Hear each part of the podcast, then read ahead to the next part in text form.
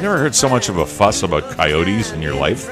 Every second night, there's something on the TV news about, oh, they spotted a coyote and he tried to eat a little dog. And I'm not trying to understate it on the one hand, but I think we've been overstating it. And there's a, a press release out today from Toronto Wildlife Center, and it, it reads in part the male coyote who has been subject uh, of so much attention recently has been fed regularly by multiple people. The feeding has been observed by staff and volunteers of Toronto Wildlife Center, as well as by cemetery staff. And um, they're talking here about um, the cemetery. What's it called? Pine Hills. And Pine Hill Cemetery, if you don't know it, is in Scarborough in the Birchmount area. And um, they're concerned about that. In addition, photographers have been using food baits to get the shots they want, another form of direct feeding. There is now a problem in the Pine Hill Cemetery neighborhood, one completely created by humans, says the press release.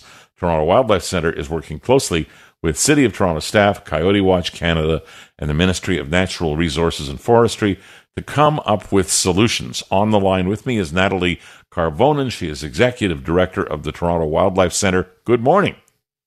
Good morning, Peter. This is, uh, I said it was overstated. I think it is, isn't it? We certainly think it is. I mean, we, we never want to poo poo people's uh, fears. You know, we want to be able to address them and, and educate them and, and make them feel better about the situation. But certainly this seems a, a little crazy to us. Well, it, it, seems a little crazy to me, and the reason is I know a little bit about coyotes. First of all, they when when I found myself in Toronto, which is about forty years ago, we didn't worry about uh, coyotes. They didn't seem to be in evidence. If they were here, they were well hidden. I think at that point they were still migrating north, and we were a little colder then. And now we've got a lot of coyotes in the area, and they've been proliferating. And the the issue with the coyotes is there are some people out there who think that they're they're talking about a Canadian wolf that weighs hundred pounds and is going to take a flying leap and attack you. Uh, and it it it's not that way. Coyotes weigh 30 pounds, maybe a monster one is 40. They tend to keep to themselves. They're skinny little things, so they're always uh, foraging for food, and uh, they don't typically, uh, on an unprovoked basis anyway, attack a human. That's absolutely correct. I mean, their favorite food item is meadow voles, which are essentially a type of mouse. You know, they, they really would rather do what's easiest, and as you say, they'd like to stay away from people and just be left alone.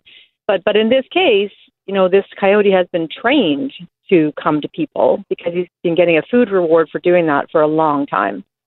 It sounds like it's kind of you, we all know people who they go out and they get a dog as a pet, and uh, and the dog um, pees on the floor, which all dogs do for the first six or eight weeks until you get them outdoor trained. So you try to paper train them, then you try to get them out the door.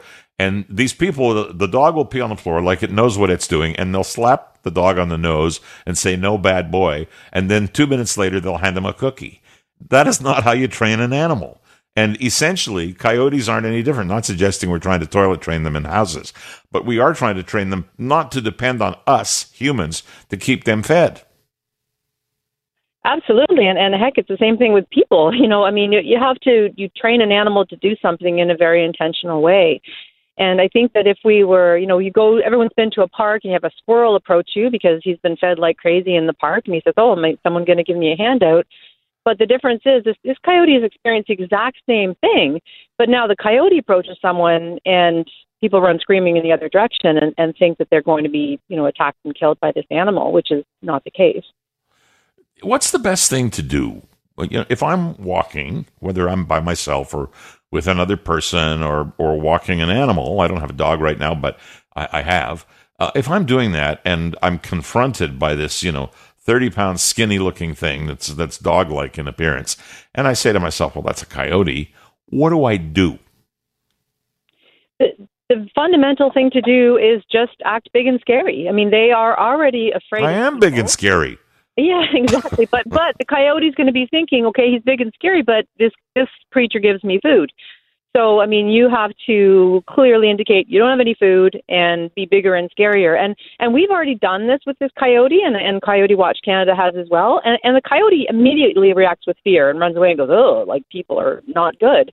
You know, so I mean, certainly the feeding has to stop because otherwise, what a confusing situation for this coyote. You get rewarded one day for approaching people, and then the next day people you know frighten you um, that's really important but just acting big and scary really does the job So the position of, of your organization, the Toronto Wildlife Center, is the last thing you want to do is build a dependency by leaving food out for this thing. It's it's not like a stray cat, a feral cat that you're trying to do something for, which I'm I'm not even sure we should be doing that. But with wild animals, that's not what you want to do. We have enough of a raccoon problem without creating a coyote problem, as if we haven't already. So don't leave food out. Don't feed them. Let them go and forage on their own. Lock up your garbage so they can't get into it, and uh, and you'll create trained behavior that works for you. In the meantime, there are people out there who are saying, and you see them interviewed all the time, uh, or, you know, we talk to them sometimes on the air. We interview them here so you don't see them. But the point is, what they're saying is,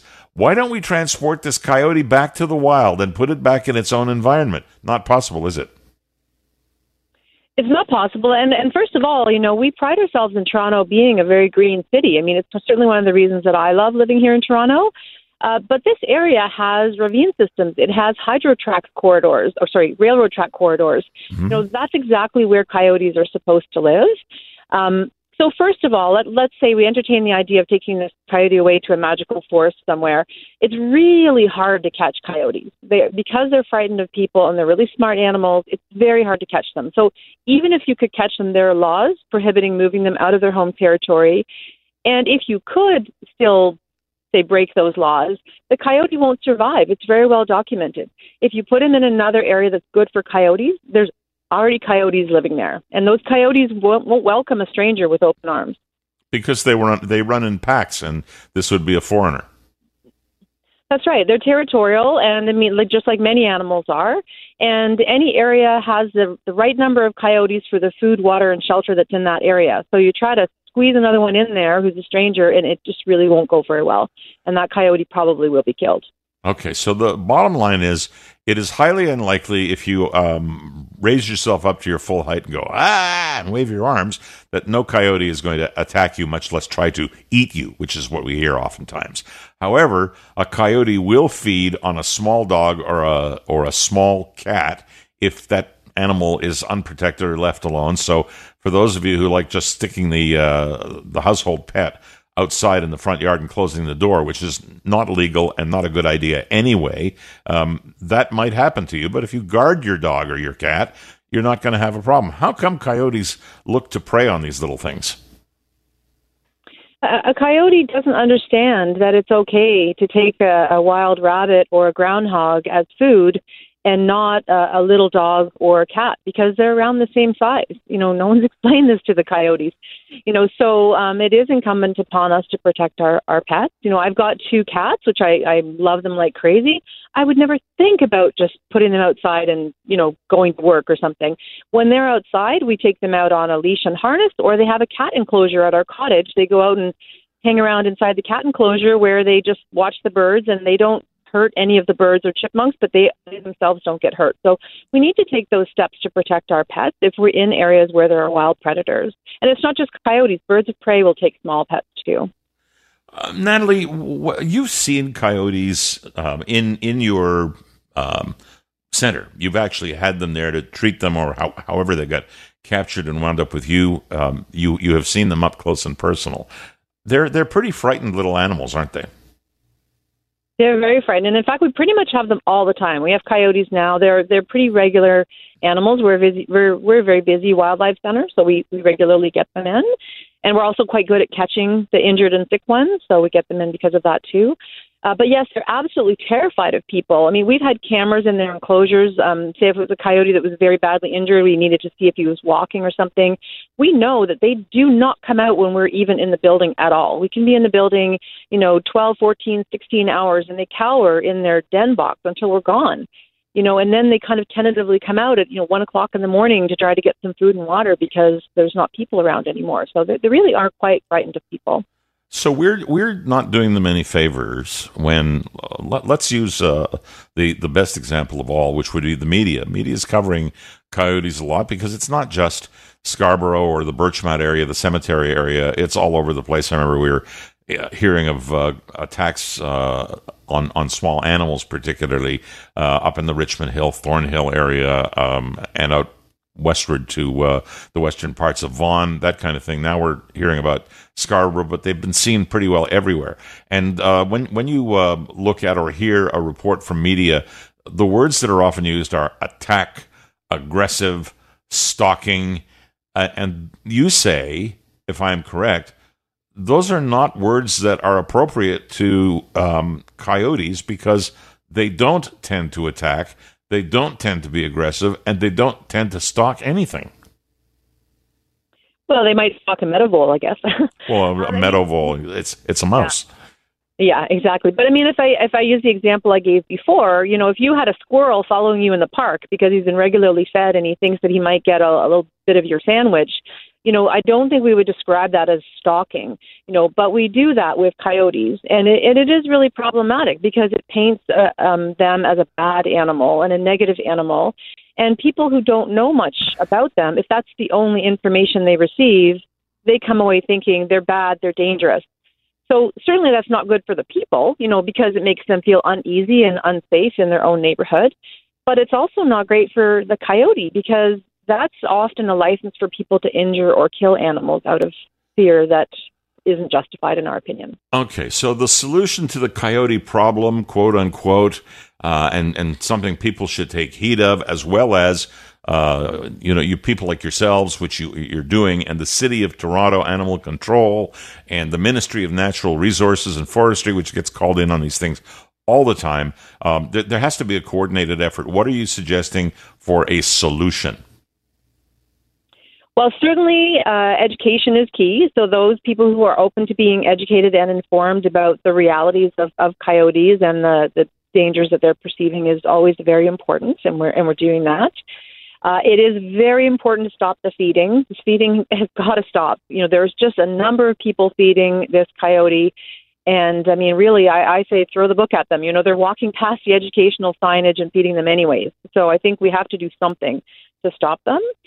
Um, you know, and then we need to do what we call it aversive conditioning in our field. So the kinds of things we've been talking about, acting big and scary. Anytime this coyote approaches somebody, it should be um, call it hazing as well. You know, it should be uh, frightened. You know, we should take measures to say people are bad. Don't approach people. We're going to scream and shout, and you know, it's not going to be a positive experience for you. So that's part of the coordinated approach that we're taking with these other organizations is doing that with this coyote. We're trying to do it quietly when there's not people around. Um, we have um, some good strategies for finding this coyote, and we're hoping that that will work if the feeding can stop.